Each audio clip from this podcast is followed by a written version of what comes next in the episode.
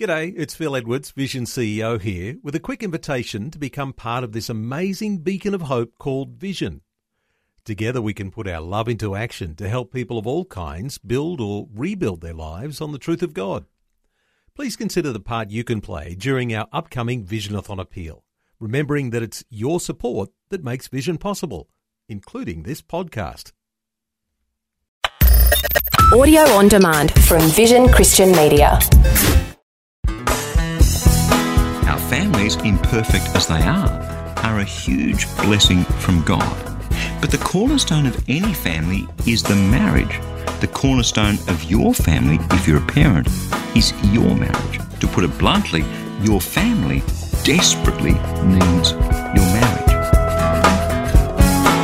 Hi, I'm Berni Dymet, and welcome again to the program today as we take another look at your family from a different perspective.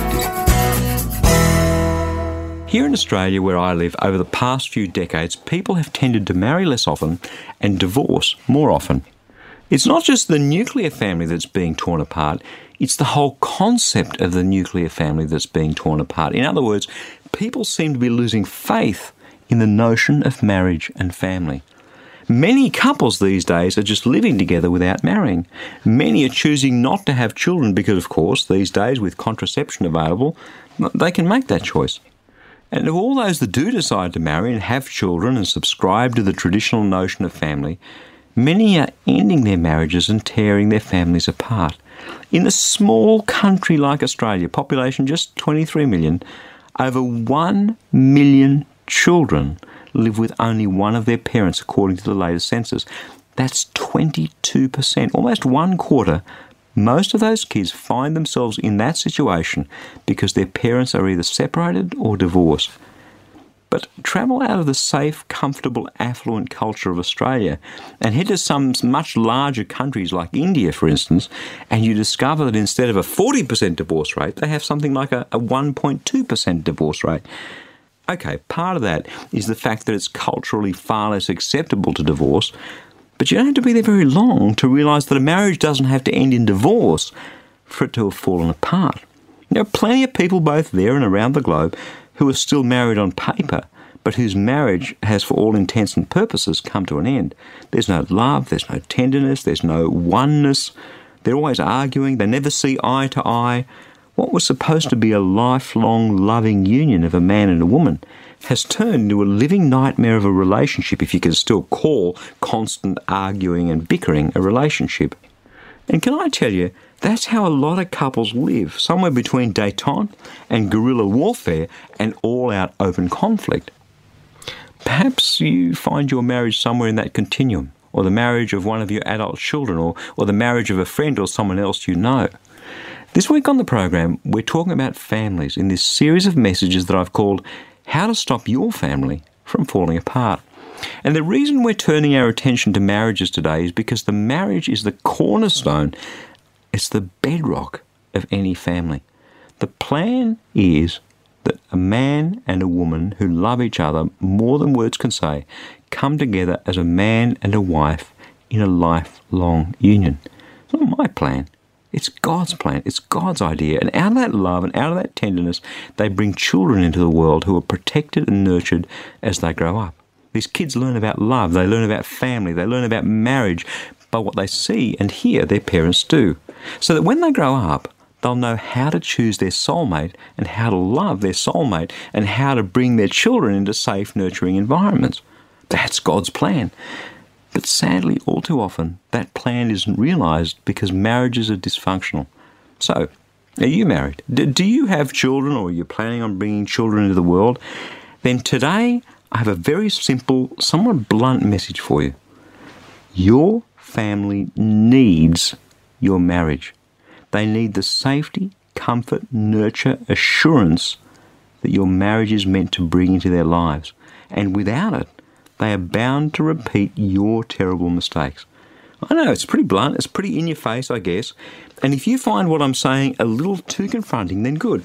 It's meant to be because all too many parents think that they're being great parents because they run their children to this and that and buy them the right clothes and make sure they're entertained up to the eyeballs. And we pat ourselves on the backs as parents and say to ourselves, Boy, you're a good mother. Boy, you're a good dad.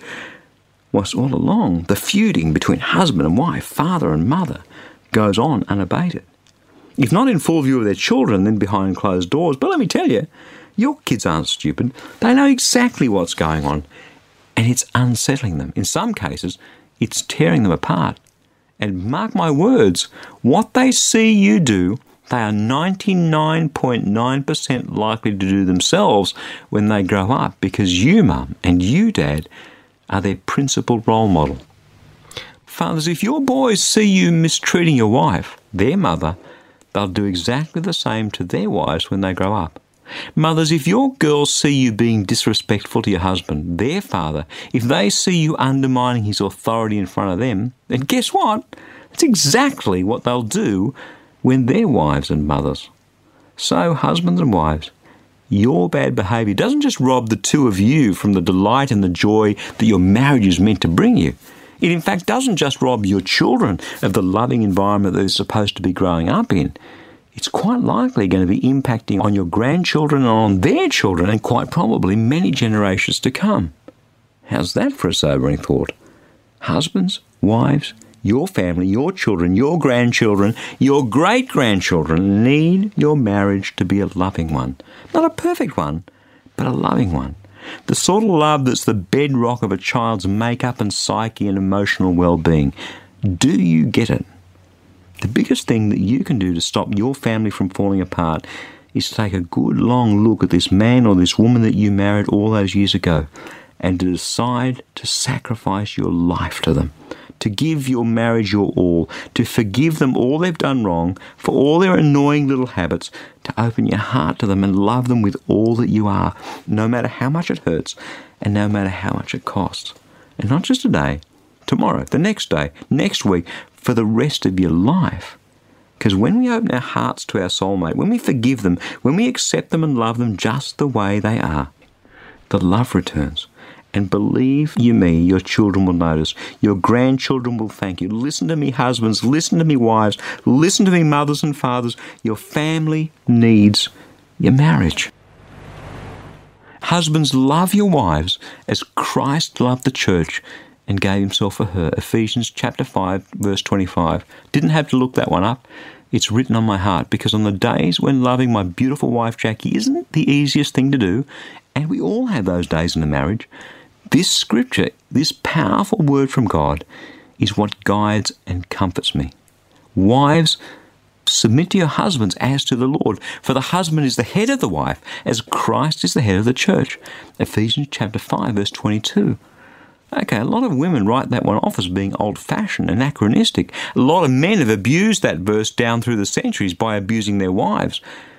But ask any psychologist, any psychiatrist, any marriage counsellor, and they will tell you that whilst in a marriage a wife's greatest love need is safety and security and emotional connection and understanding, a man's greatest needs are honour and respect.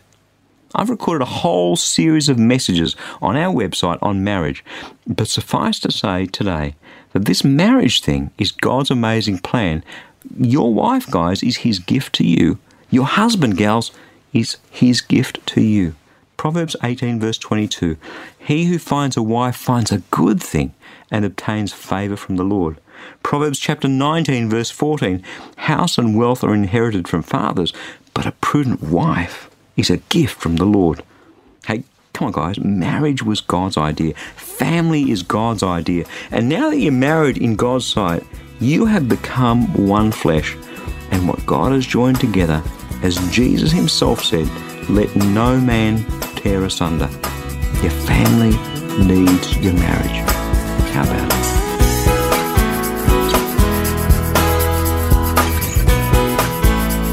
Before I go, I'd just like to remind you that if you have a prayer need, we would love to pray for you.